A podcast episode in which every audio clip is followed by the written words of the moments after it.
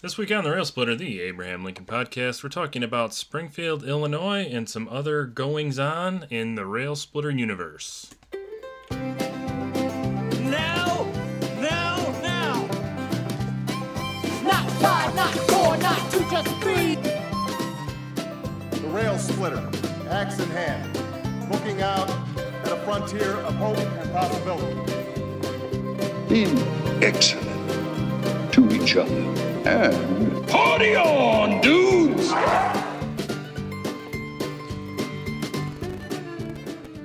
Welcome to the Rail Splitter, the Abraham Lincoln podcast. My name is Jeremy. With me this evening are Rail Splitter Mary Hey, everybody. and Rail Splitter Nick. What's up, people listening to us? All right. Podcast. Oh, sorry. I was waiting for the end of your traditional sign on.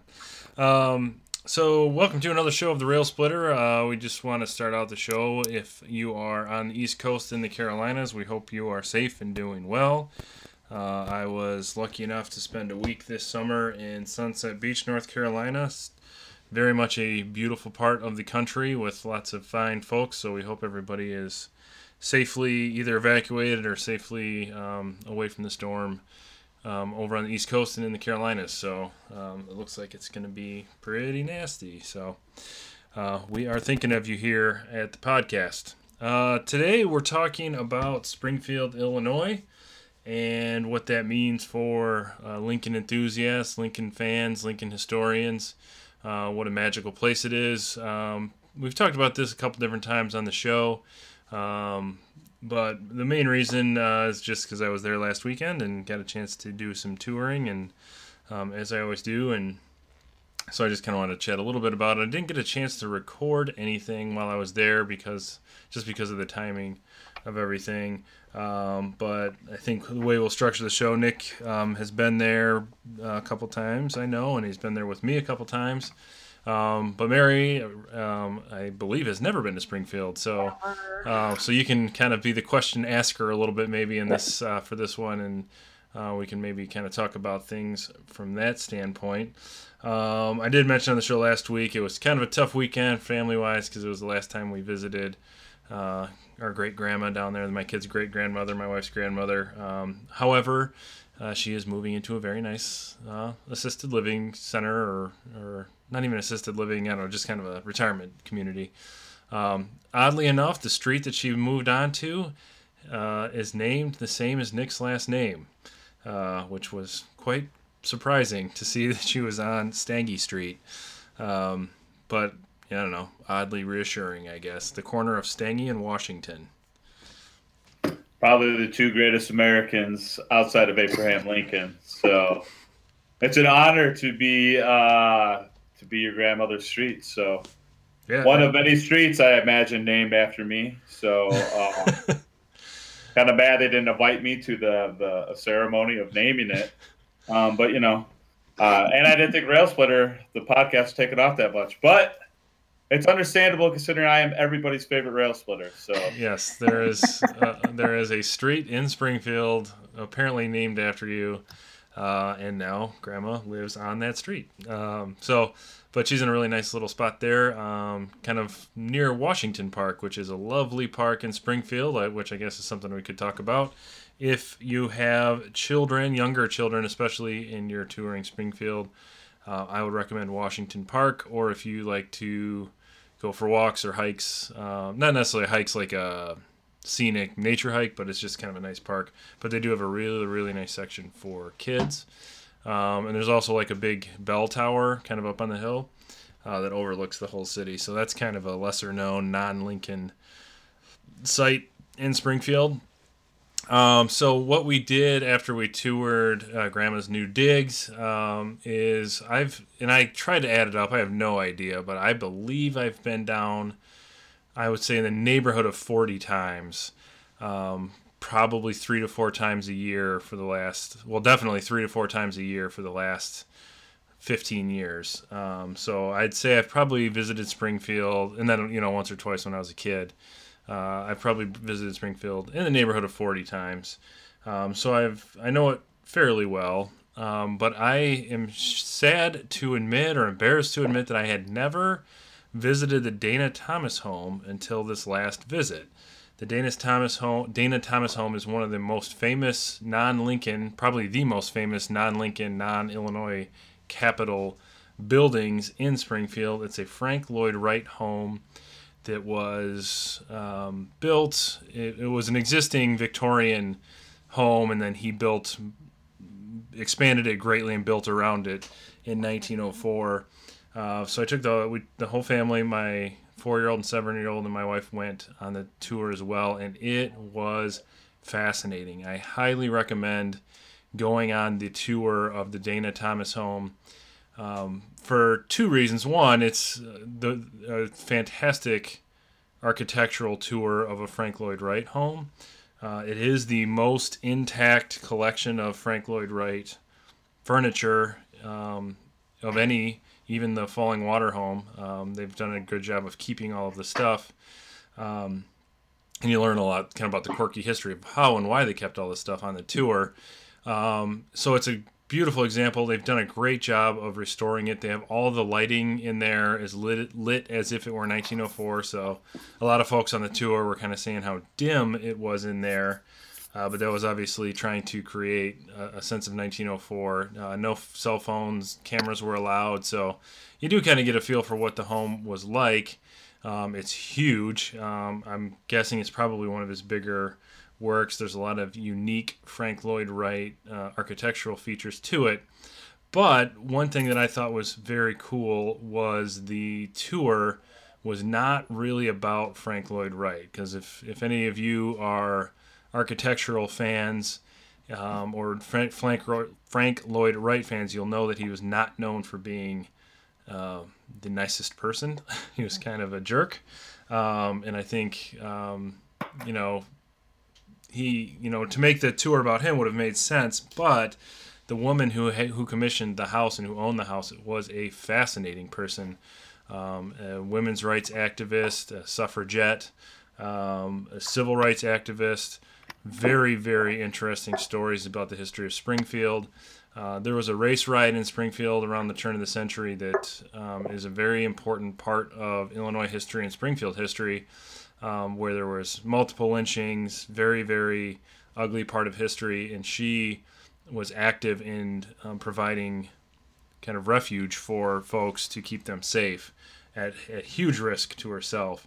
Um, that was just one story about her, uh, but the fact that the tour was largely about um, this woman who um, she's labeled as a socialite. I think that that's not the fairest of terms for her because she was a social activist uh, business owner, uh, philanthropist, among other things.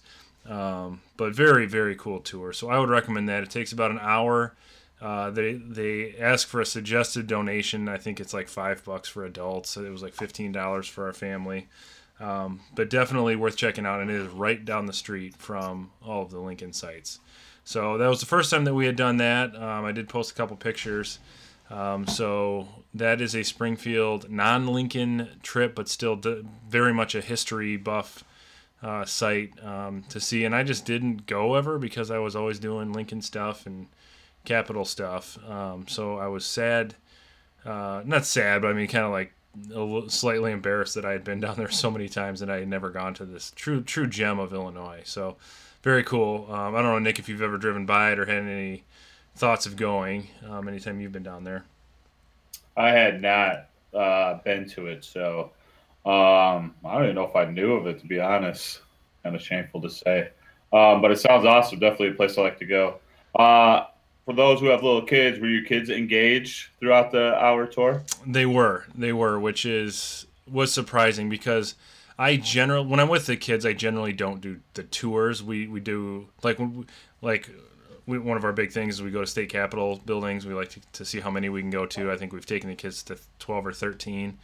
Um, we never do the guided tours for those. Um, we always do the self-guided tours just because they give you information and you you know you can kind of see what's what and they give you maps and stuff. But um, it's just kind of a lot for kids, sometimes younger kids, to go on those tours, or or so we thought. Perhaps we were wrong on that because uh, they did this tour because that's the only way you can go through the Dana Thomas home is is on the tour. Um, and they did extremely well. Um, they really um, the hardest part was there was like a nine minute video at the beginning that was kind of I don't want to say dry. It wasn't the most engaging documentary.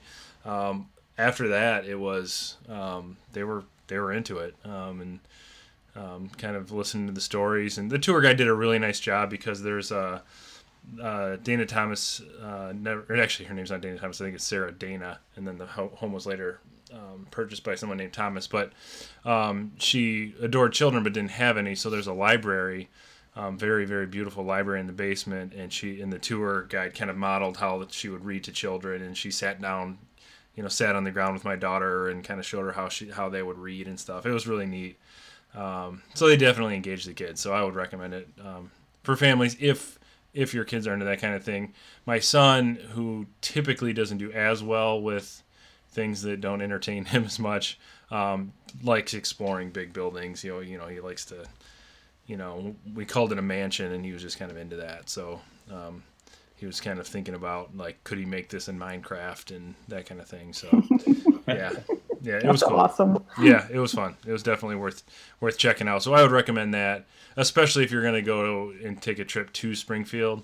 Because when I take my trips to Springfield, I'm I'm also doing family stuff. Um, so if you were doing solely like a touring trip of Springfield, definitely put that on your list. Um, and I um, am happy that I finally finally got to check it off. Um, things I've done in Springfield for sure. It sounds like it'd be a nice little visit. Like I know a lot of times when I go places, like I want to see everything and I get stressed out. hmm And then this would be like a nice little buffer in the middle there to just be like, ah, I don't have to gather all this Lincoln knowledge. I could just enjoy this for what it is. Mm, Yeah, that's that's what I'm thinking about it too. And I've known about the house for a few years because I I first found out about it um, totally not related to Lincoln at all. But when I was playing the video game Bioshock, and I'm really into Art Deco, so I was like googling Art Deco stuff, and this was one of the things that came out because I think it's got some Art Deco motifs that are part of it. So I found out about it. I'm like, oh, when I go to Springfield, I want to go there. And I'm just I'm looking at some pictures of the outside of it right now. It's it's beautiful and it sounds like something that I would definitely love to go see. Yeah, and they do a great job of pointing out that stuff without making it's it's it, it was really really intriguing how they did that. They um, mentioned all of that, but the tour wasn't about all of that. So like they, they tell a really interesting story of um, there's a lamp. There's two lamps. They they're designed by Frank Lloyd Wright. They were matching, uh, and they they got rid of them. You know, however they sold them or whatever, and they lost track of them. Well, then they tracked them down at, and they ended up uh, they were at Christie's in New York auctioning off, and a bunch of people put some money together to get them to get it back in Springfield, and the lamp sold for seven hundred fifty thousand dollars, uh, which is just insane. Its its partner went to a single bidder for two point two million, and it's like a lamp that's about two feet wide. I mean, it's just you know, it's it's got the Frank Lloyd Wright like stained glass and straight lines, and you know, very very quintessential Frank Lloyd Wright Yep. but yeah. Um, and then they tell a nice story about um, when they were when they were trying to raise a little bit of money um, to just keep the house. Uh, they were selling the furniture for like fifty cents a piece in the forties. So it's uh, it's insane. But anyway, I, I recommend it uh, very much if you are in Springfield. Um, other sites in Springfield, we've talked many, many times about the museum, but I did go back to the museum um, again. Uh, I went by myself actually because the kids kind of had had a, you know, they were, they did a great job on that hour long tour of the Dana Thomas home. So they, um, so I took dropped them back off at Grandma's house and went back to the museum. Uh, the current traveling year long exhibit, which I believe goes through December, is on Illinois presidents, which features artifacts and um, displays on Grant, Reagan, Lincoln, and Obama. Uh, very well done display. They do a nice job of kind of drawing lines and of similarity between um, between those presidents. Um, it's kind of interesting, just thinking presidential history wise. You know, the only president born in Illinois was was Reagan, and really the only president who grew up in Illinois um, is Reagan. Yet we've we're trying to claim, and I think the claim on Grant is pretty loose because it was just that time he lived in Galena. Um, but to kind of have that Illinois history in there was was pretty neat. And they had some some really cool artifacts. Um, really, a lot of Grant stuff that was pretty cool, and, and some Lincoln stuff. Obviously, they just took out from the collection. Uh, one of my favorite things that they had was um, when the Gettysburg Address. I guess it would have been for the what would have been 250th. Is that right? 200. No, 150th. 150. Yeah. Sorry, basic arithmetic escaping me today. Uh, the 150th, they had a bunch of people write 272 words uh, in response to the Gettysburg Address, and they had uh, President Obama's there, which he had, you know, he wrote in his own hand, which was pretty cool. Um, I had seen it when it was on display with a bunch of other ones, and it was cool then too. But um, I just like that they keep, they, you know, they've kept it and they brought it back out for for this exhibit. Um, they also have um, Mary Lincoln's the skirt that she wore on her wedding uh, when she married Abraham Lincoln, and it's kind of put opposite of the kind of iconic blue dress that Michelle Obama wore in a in a photo shoot, like a very bright blue kind of sleeveless dress. And I like the, how they have them positioned is just really neat. How you can kind of get a feel for time, but also a feel for style and um, showcasing very important um, garments. Um, and I think certainly Michelle Obama's I think is important because there was quite a lot of sexism around trying to tell sexism and racism. I think around criticizing her for what her choices of clothing were. Um, the fact that she didn't have sleeves on a dress was somehow felt inappropriate or something. Um, but she was pretty fierce with it, and Shit, I'd love to have those scandal days back. no kidding. Oh, wouldn't we all? The, uh, the tan suit scandal too. Remember that? Remember that? There, there was a time where the president wore a tan suit and people called that unpresidential. Yep. Oh, Yeah, poor guy. If he got elected now, like in 2020, that'd be shit. Nobody would even notice. I don't know. Yeah, or or they or they would. Maybe that's the thing. Maybe maybe they would. you know, maybe maybe that would still be an issue because, you know, I guess you know the the, the standards are different. I think for different individuals. I don't know, but yeah, that was. Um, that's a. I've seen that tweeted quite a handful of times. You know, I longing for the days when a tan suit was a scandal, or a Yeah. sleeveless dress, or anything. But man, um. So Shit, I'll take the dress. I'll take the dress with the stain too. That was almost, Yeah. Yeah, she's been in the news too. Um, yeah, that actually. Has she really? Yeah, she uh she's been making a lot of appearances. Actually, she has we're talking about Monica Lewinsky. She uh she had actually a TED talk about being like publicly shamed and trying to come back from that.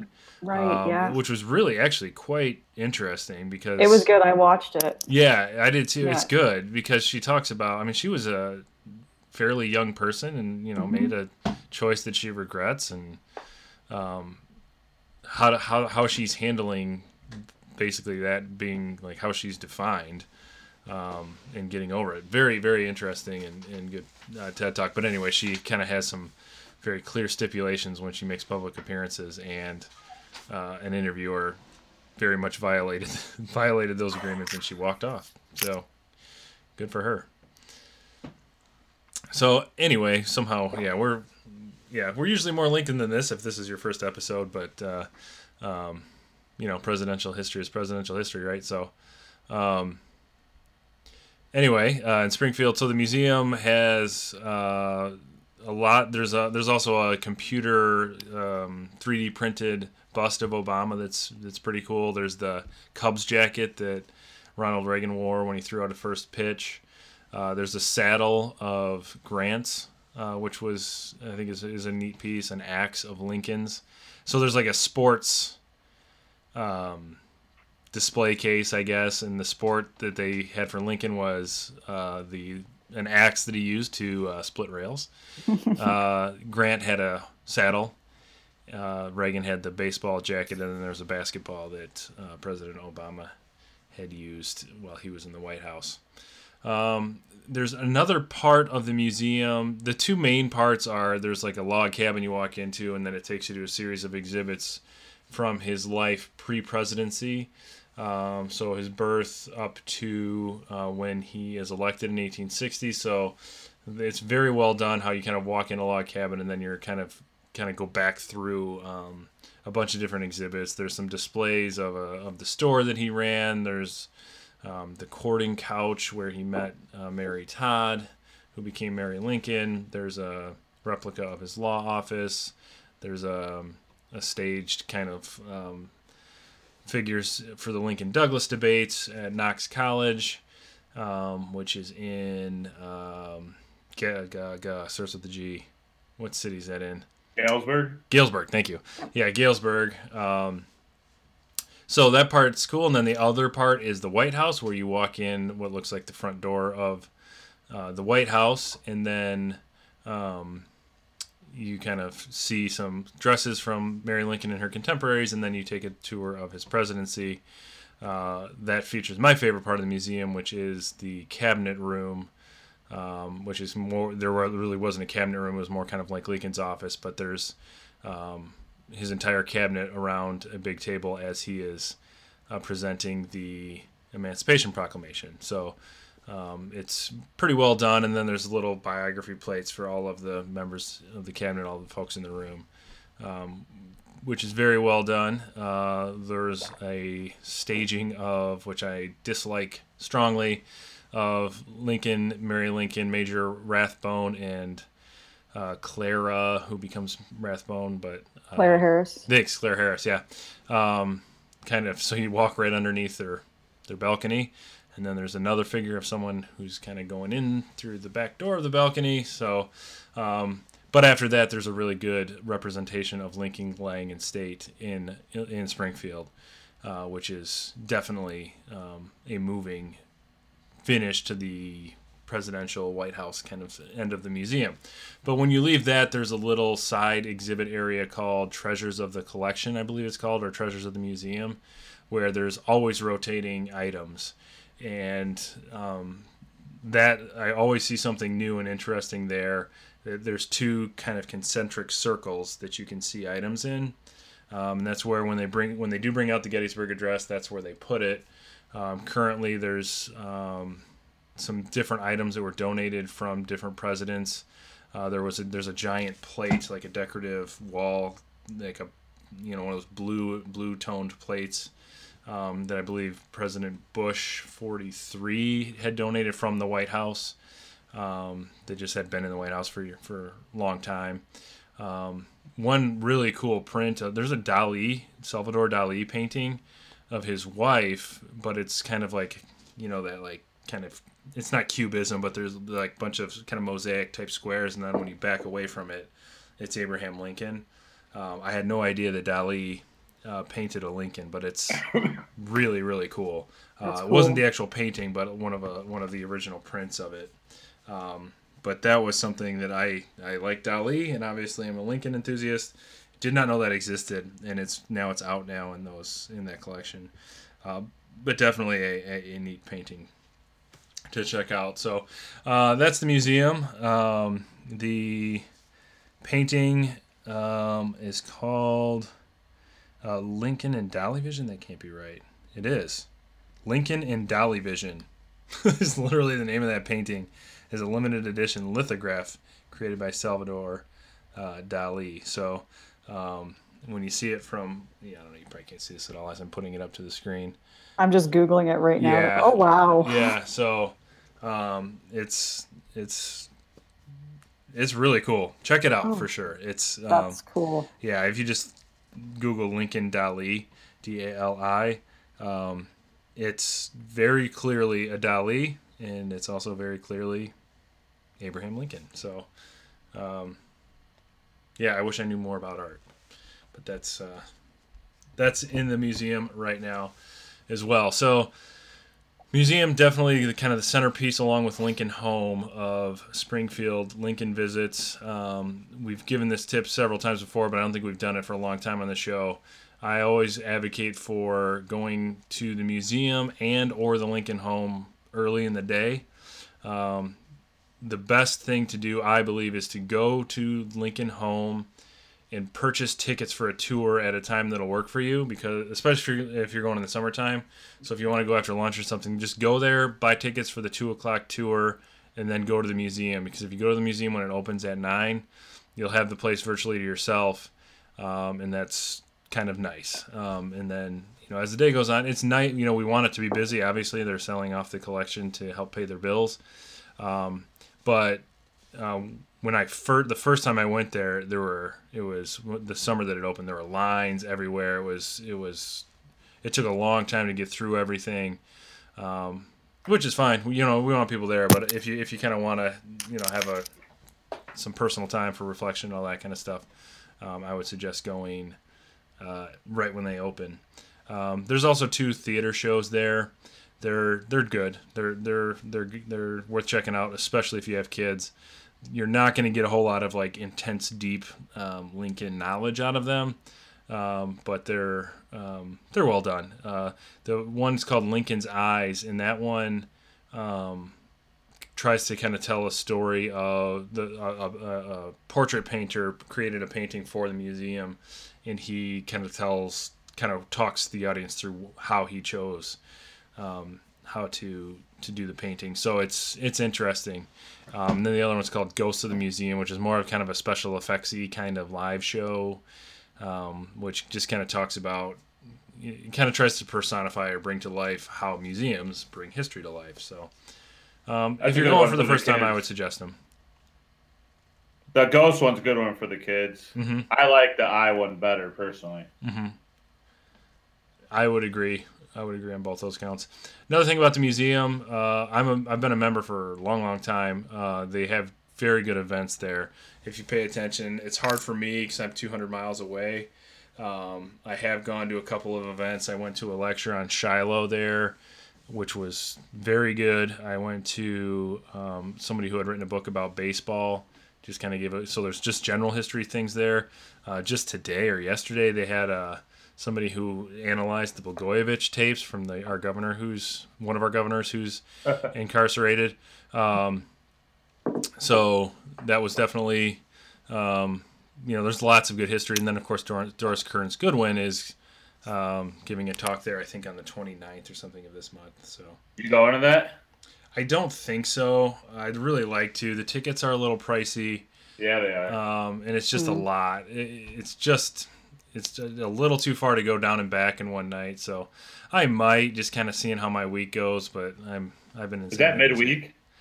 Uh, I'm not sure when it is. A Monday. Is it a Monday? Yeah, dude, that's bogus. Yeah, I can't, there's that'd be really hard to because I'm not going to take a day off work to go. I really sh- Nick Nick will fill in for you, Jeremy. yeah. I, I'm gonna be sick that day. Yeah, uh, actually, is it? Yeah, because she's on a big kind of tour, so Is this for her new book that's coming out? Yeah, yeah. So she's giving a talk. Um, yeah, an evening with Doris Kearns Goodwin. Uh, oh no, no, yeah, it is Monday, but it's October 29th. Yeah, that's so I might meant. go to that because that's enough time more. I can work ahead and maybe get some stuff done. Um, I was gonna say uh, I'm not invited because of my my comments on the, the one. So I might see if there's still tickets. Um, I don't know if I really have a place to stay or not down there, but um, depends on if they sell Grandma's house or not. so the donor, so there's like that donor reception and general presentation. What did the tickets get you to? The general presentation. Yeah, yeah. Um, so The donor receptions for the the high rollers, like people who are uh, given significant bank, I'd imagine.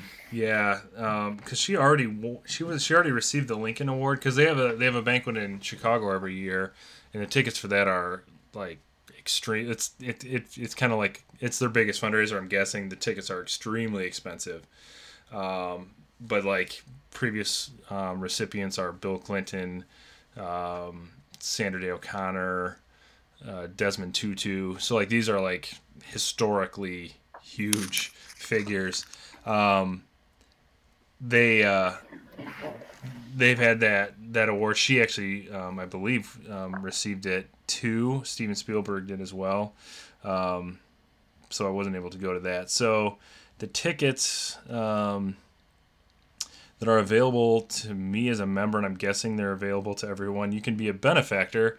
That's a thousand dollars. Um, oh, they've come down in price, I believe.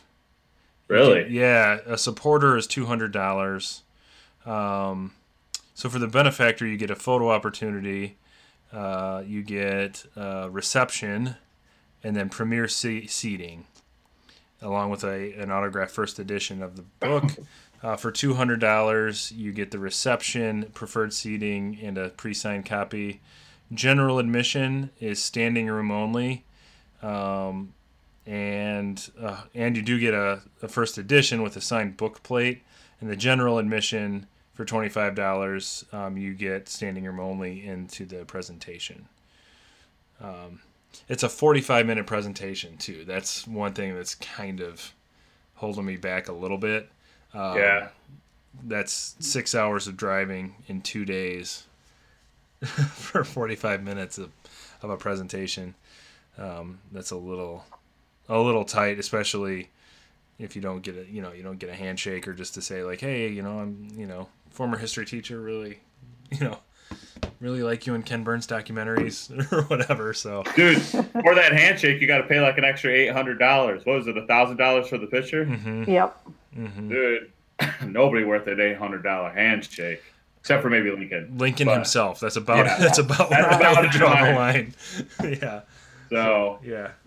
Yeah, So- forty-five minutes. That's it. Yeah, Mhm. that's six thirty to seven fifteen. So, um, yeah, on a Monday. So it's that would be a bit of a stretch uh, for me to pull that off, but maybe I'll think about it.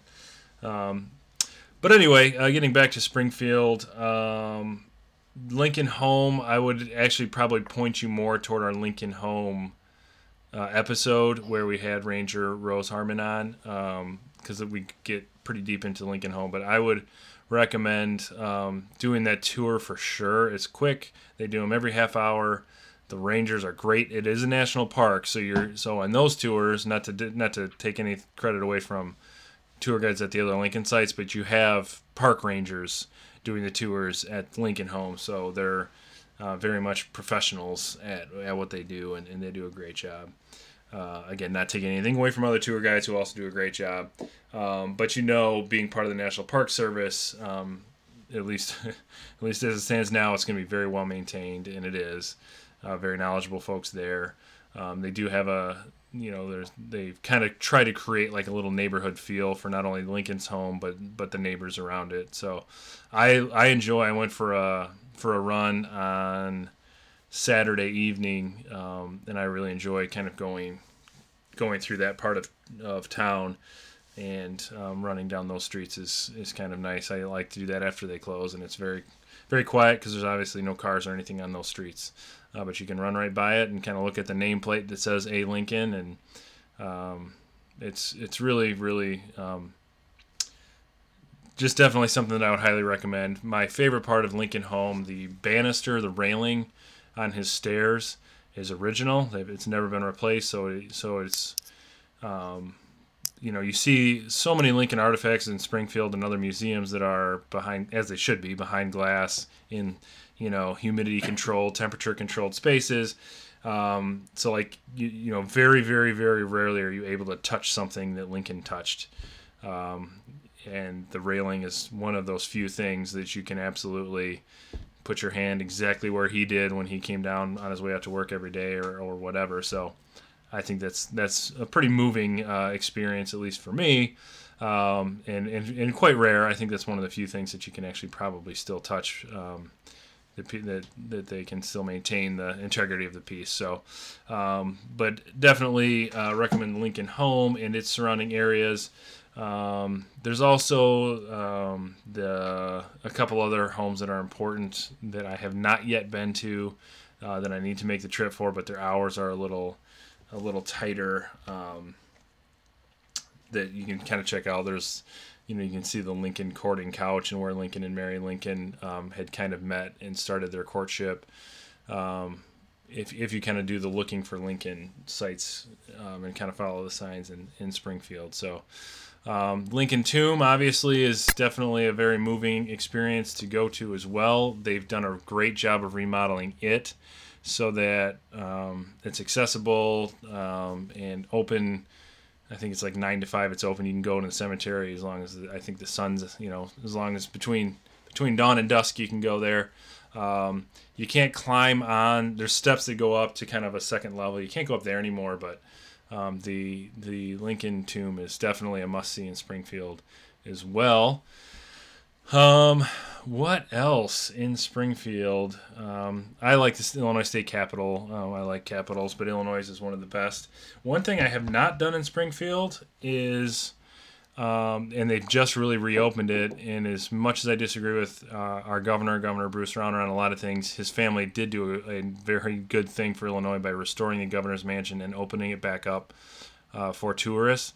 Uh, the Illinois governor's mansion is the largest governor's mansion in the United States and it is now a you can now take tours of it and go see it. So um, that's something too in Springfield to check out. So um, I've been rambling a lot. I'll, I'll, finish with two things about Springfield, and then if there's any, if uh, Mary, if you had anything you wanted to know about visiting or anything, I can hopefully answer.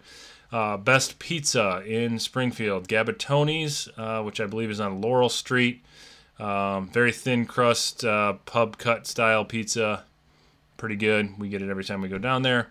And then there's um, the best bar is Obed and Isaac's Ale House by far. It's a microbrewery, but they brew ales. Um, highly recommend Obed and Isaac's. It is right across the street from Lincoln Home. Uh, it is, um, uh, I believe it's like 7th and Jackson. Lincoln's Home is on 8th and Jackson. Uh, Obed and Isaac's is on, it's on between 6th and 7th uh, Jackson. So recommend it highly. Sorry, I did a lot of talking in the first half of the show. Oh, that was awesome. I love, I love me some Springfield. My one question for both of you. Um, so, what would your ideal day in Springfield be like? So, and I don't just mean visiting the museums and the Lincoln sites, but also where would you eat if mm. you had to build an ideal day in Springfield? Well, mine, because I'm usually down there visiting family, it's a little different. Um, like I don't know if I've ever actually gone out to breakfast in Springfield, although there's a lot of places. There is a place called Charlie Parker's, which is a little bit closer to the east side of town, which has been on diners, drive-ins, and dives, and is kind of known as a is a kind of a fairly well-known greasy spoon type place. Um, so I, have heard that's good. Um, there's for lunch. Nick and I had lunch one time at a place called the Long. I think it was called the Long Nine um, which is named after um, the Lincoln and eight others who brought the capital from um, south, southern part of Illinois to Springfield. Um, there's a lot of good lunch places downtown. I like downtown quite a lot uh, in Springfield, and that's where all of the Lincoln sites and capital sites are. Um, so I would stick near downtown um, for sure. But there's also a lot of other stuff. It's Springfield's because it's the capital of Illinois. There's it's it's a fairly big big enough town where you'll get anything that you want if you're looking for you know whatever chain or type of food but um, i like downtown for the locally owned places. Uh, but obed and isaac's also has great food. Springfield uh, little springfield what's that place by the his house that's got like the german beers? That's obed and isaac's i believe. The ale house there? Yeah, yeah oh yeah and we also went to another place that had a bunch yeah kind of that bar that one time. Um, no, I'm talking about the place that's right there with the German. Like it's like it's always crowded. You can sit outside. Yeah, that's open. That's Obed and Isaacs. Okay. Yeah, that's a great place to like end your evening, especially if you're with like a drinking crowd. Mm-hmm. To like shoot the shit, and then that would be a great place to end it. Yes. And then going back to lunch, there's so many great places. I think last time we were there, we just ended up at like some sandwich place, mm-hmm. sandwich shop that was good. That's like that downtown part. You know, it's kind of one of those like medium-sized cities downtown, so it's kind of fun. You know, it's like the old school downtown, which is Springfield. So there's a ton of eating places there. Sorry, I cut you off. No, no worries at all. And those, um, and it's it's kind of fun too because you'll see like a lot of a lot of government staffers. Um, sometimes some you know representatives and senators from Springfield will be there, like around the lunch hour. A lot of attorneys and, and whatnot um, who are down for different things like that. But you also see tourists and history buffs and um, you know it could be an eclectic mix. Uh, one thing when you're in Springfield, the um, Springfield does have a signature dish, I guess you could call it, um, much like um, I guess New York and Chicago have their pizza and Philly has their cheesesteaks. Uh, uh, Springfield has what's called a horseshoe. Uh, what a horseshoe is is Texas toast uh, on a plate, and the next layer is meat of some kind. It's usually like a ground hamburger um, meat, and then French fries, and then cheese sauce, and it's all on one open faced mess of a plate. Wow. Um, yeah, it is not healthy, but it is delicious. oh, that sounds that sounds really good. yeah, so it's kind of a central Illinois thing, but it's but Springfield is kind of claims home to it. So if you go to Springfield and order a horseshoe, everybody will know what you're talking about. It's it's very much a signature uh, dish for Springfield, if you can call it a dish. Uh, the one thing I like about Obed and Isaacs is they have there's like five or six different choices. They also offer a pony shoe, which I would recommend. It's half of a horseshoe and plenty. Um, but they offer uh, veggie burger ones, which works for me. Uh, but they also have a couple different meats. I think they have like a buffalo one and a couple different burger ones and stuff like that. So a horseshoe is the signature dish of Springfield. Um, so if you're kind of really wanted to do the tourist thing, like what do they eat in Springfield? That would be the horseshoe. You know, I got it all figured out here. You know, you get there, you sit in a hotel. There's like a lot of decently priced hotels that are like within walking distance of the museum. Um, I can't remember the place I stayed at, but it was like right down the street, really close to the museum, and I could walk there, and it was cheap. Um, and then, so yeah, you do that. You get up in the morning, maybe get breakfast, depending on your hours. Either you do breakfast or you get the tickets first, whichever is what time you get up. If you're super early, breakfast, then get your tickets at the place, go to the museum. Agree with that 100%. And then after that, you know, you're probably getting your tickets afternoon. So depending what part of the afternoon, you either get the lunch, you hit up the lunch, get the horseshoe in the afternoon. That's a good lunch right there. hit up the horseshoe at some place. Going downtown, you got some time to kill. There's some great book stops down there. Um, you know, bookstores, um, some record stores down there. Hit up that stuff. Uh, go to the Lincoln Home, do your thing there. Maybe hit in a couple more sites of the Lincoln. What's those sites called? Lincoln. Uh, Yeah, looking for Lincoln. Yeah. Looking for Lincoln. yeah, looking for Lincoln stuff. And then I like to take pictures, and Springfield's a great place to take some pictures. Um, so you can do that the golden hour when the sun sets. Bam, you hit up that restaurant. What's it called? Open and With the- Isaacs. Yeah, Open and Isaacs. You just talk Lincoln all night till two in the morning, and then you do it all over again the next day. Maybe have the horseshoe for breakfast to kind of you know soak up that liquor. That's how you do it. Bam, get it done. Many horseshoes. Oh shit! I forgot awesome. about the Lincoln Tomb. You know what? You're gonna have to go to Lincoln Tomb. You don't need to do that two nights, I guess. One of the nights you should go Lincoln Tomb around nightfall, and Tuesday something that I don't know if you ever been to this, boys. Tuesday for the flag ceremony where they take it down. hmm That's pretty cool too. So um, if you're out there on a Tuesday in the summer, uh, I think starting at like seven, they'll take like the the flag ceremony where they take it down and they give it to one of the guests there. So. Um, that's we cool were there. the remember- do you remember when we went there? Because Nick and I, the first time we went there together, we took a group of students, and this would have been ten years ago, I believe, right? Ten or eleven Yeah. years ago. Where I almost killed them all. Yeah.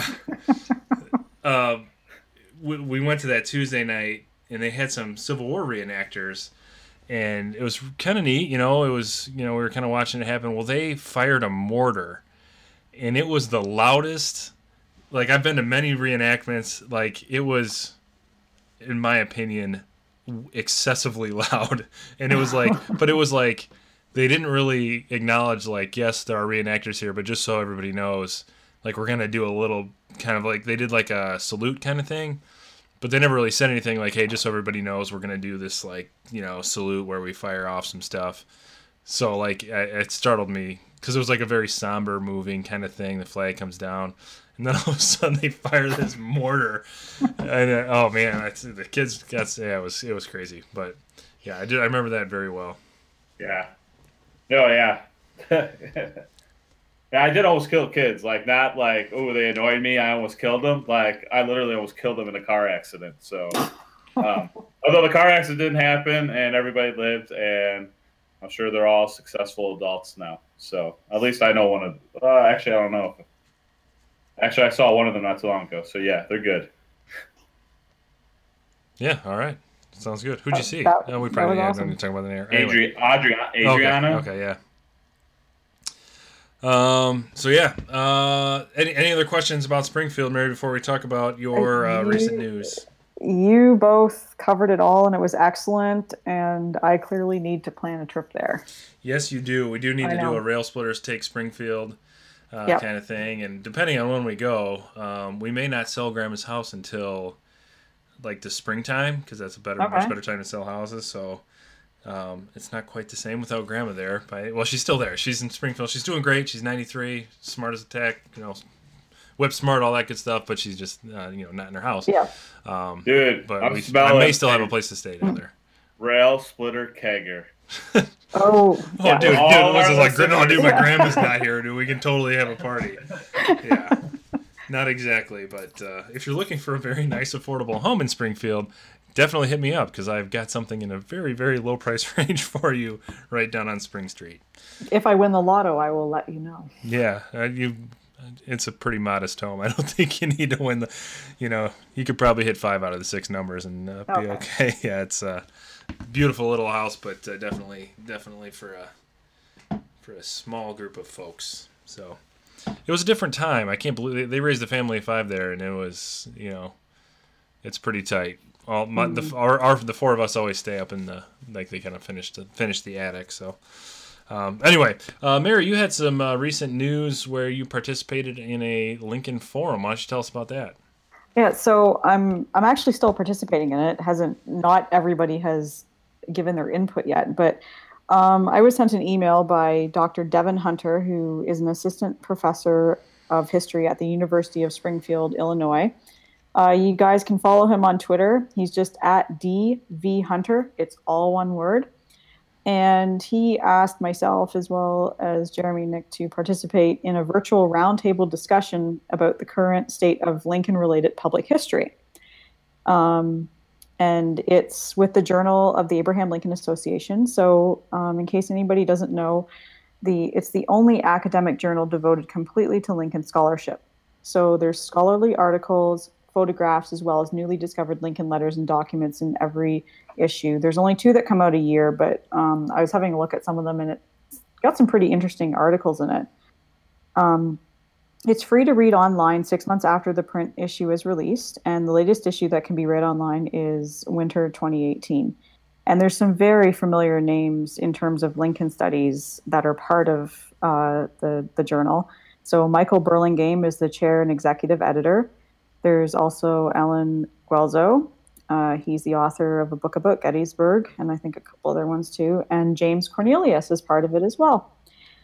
Um, so the roundtable, it's virtual, so we're participating via Google Docs, and I've never been part of a roundtable before, and so this is all new to me. And for it to be virtual is, um, you know, I don't know if I would feel more comfortable if the if I was doing it with the people around me. But the one thing I can say that because it's virtual, like I can see all the questions, I can go away and think about them for a while come back and answer them and if i want to add stuff to them i can um, but as i said it's about the current state of lincoln related public history so public history um, i'm sure most of our listeners know what it is but it's beyond the walls of the traditional classroom so it includes a variety of ways in which history is taken in by the general public.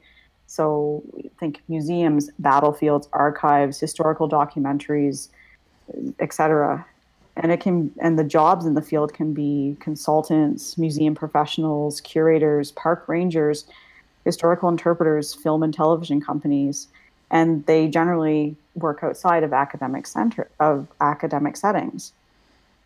So when i got the email i was like it's an honor to be asked to participate in something like this and i was just like hell yes i like like we need to do this you know it's a it's an honor to be asked to be part of it and the questions that are being asked are really making me think um, because we, as a podcast, are not an actual physical site. And that's like the other participants, I believe, are from, you know, sites devoted to Abraham Lincoln. So I'm having to think outside the box a little bit with some of the questions. Um, but it really got me thinking that podcasts really, I think, are becoming a part of the realm of public history. And it's really also made me think of what we uh, can continue to do with the podca- podcast, how we can continue to grow with it, not just the podcast itself, but the Facebook page. And with the roundtable, I've real, realized obviously comes networking. So I think it's a great opportunity for everybody who is involved to network, and it's a great learning experience. And I think networking is very important in the field of public history because you can utilize different strengths. So you have a museum professional who can be on a podcast talking about the latest exhibit, or you can have a blogger who can review a book. And you're working together to spread the word about Lincoln and to get just that out about him. Um, and it has really got me thinking about how history podcasts, as I said, have become a medium for public history. So some of the questions that have been included in this discussion um, are, you know, stuff about the most recent and interesting trends and how Lincoln is interpreted, uh, the challenges faced by different sites, and the challenges in the future. Which, when I answered that question, I said one of them is probably money. Um, mm. When I worked in the museum field, that was a huge thing: money, as well as people to interpret the new history that comes out. Uh, there's been shifts in the interest of visitors or questions that are asked. And we can also pose questions to the other people participating, which is nice. I haven't really thought, I'm kind of thinking on that as well, but it has been very interesting to be part of that.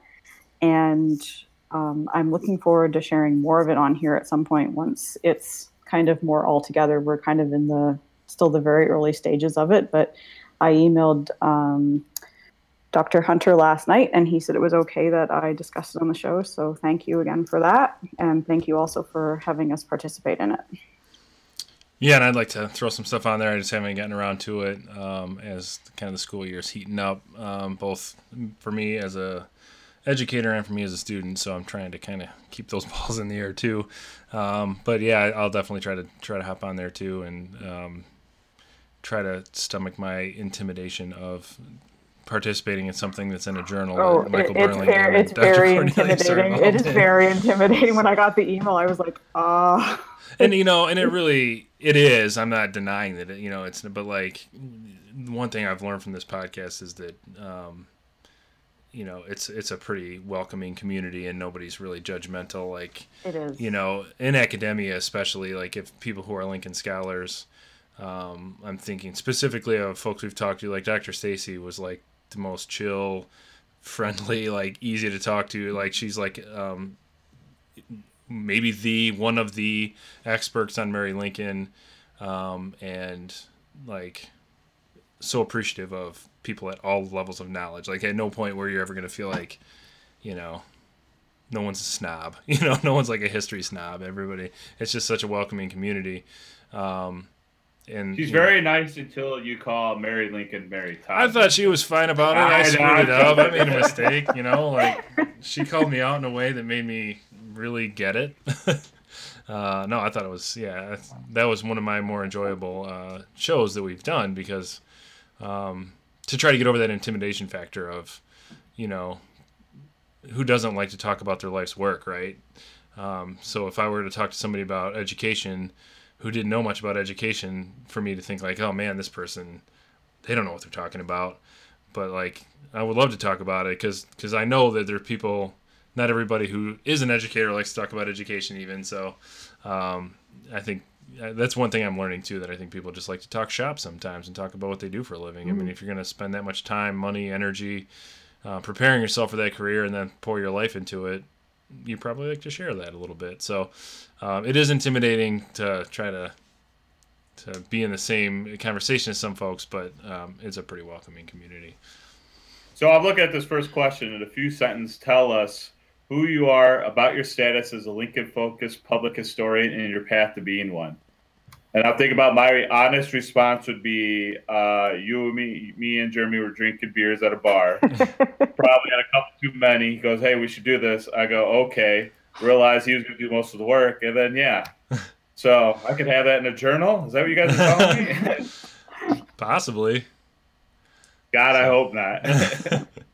Maybe I won't answer that one it, it's a very down to earth community. Um, that's what you know, not just participating in this, but just being on Twitter, being part of this podcast, the Facebook page, the Twitter account, all of it has it's just a very down to earth community, and you're constantly learning from each other, helping each other out, and just having these discussions that they're not only informative but they're fun and they bring I think they bring history alive for people in a way that helps them learn about it.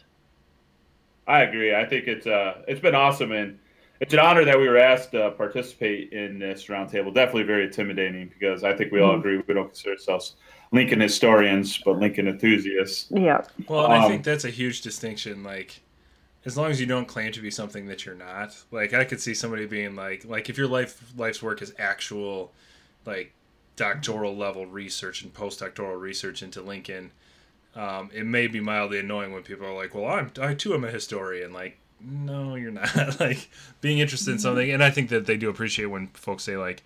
I am very interested in history and I'm a student of history, um, and not to claim to be an expert in areas where we're not, because there's a big difference, and there's nothing wrong with not being a historian and, and kind of being that like secondary consumer of history. That's what keeps the industry going.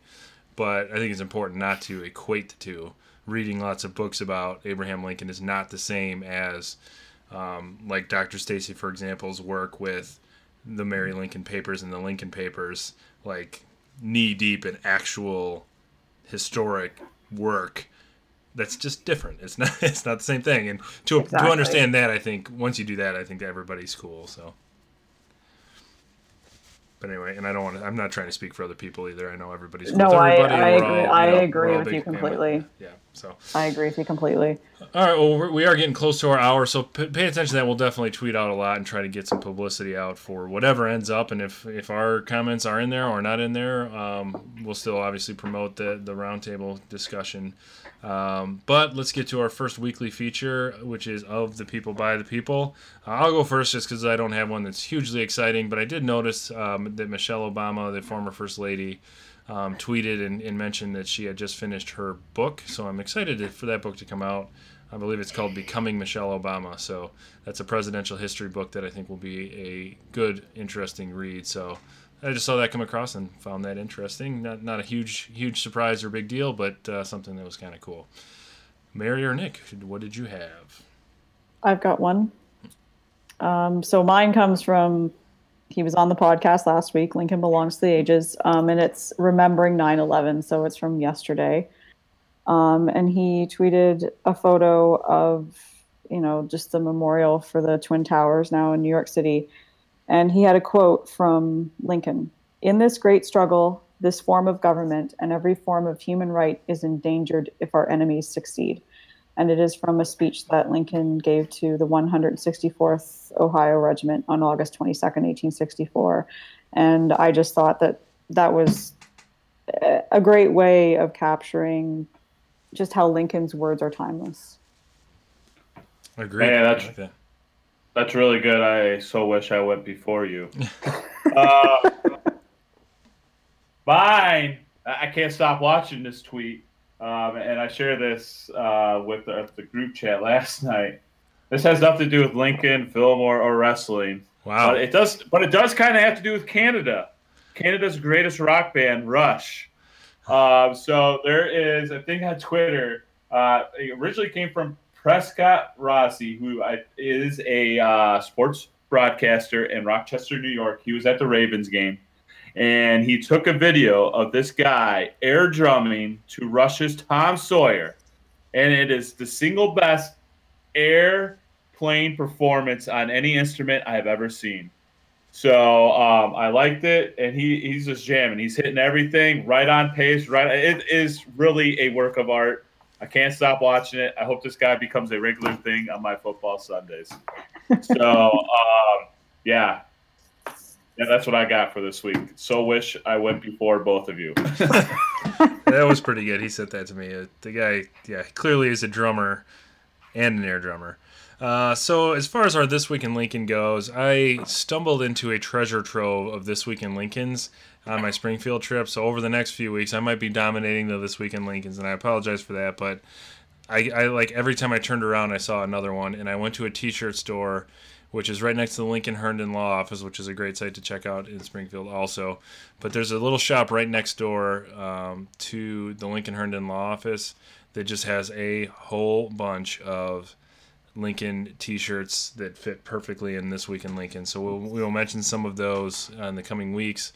Uh, they also had like a huge collection of bobbleheads that they were selling, and one of the bobbleheads I saw was uh, James Polk, James K. Polk, who's like a lesser known president. So I'm like, oh man, there's gonna be a Fillmore. There's gonna be a Fillmore. There was not. He didn't even. He didn't even. Polk made the list, and he didn't make the list. So Well, no shit. You ain't gonna make any money off of Fillmore. I don't Now see how my- you're gonna make any money now off my of Polk. life goal to find a bobblehead of Fillmore, and I'm going to send it to Nick. You could probably. I bet there's some in Buffalo, but that's probably the extent of it. I doubt there's any anywhere I'm, else. I'm going to find one. Hey, did Polk have his mullet Yeah, on the bo- Yep. See, that's why they sold it. That's and if you it. start, and if I get a Fillmore bobblehead, I'm gonna burn it online, just like they did with the LeBron jerseys in Cleveland.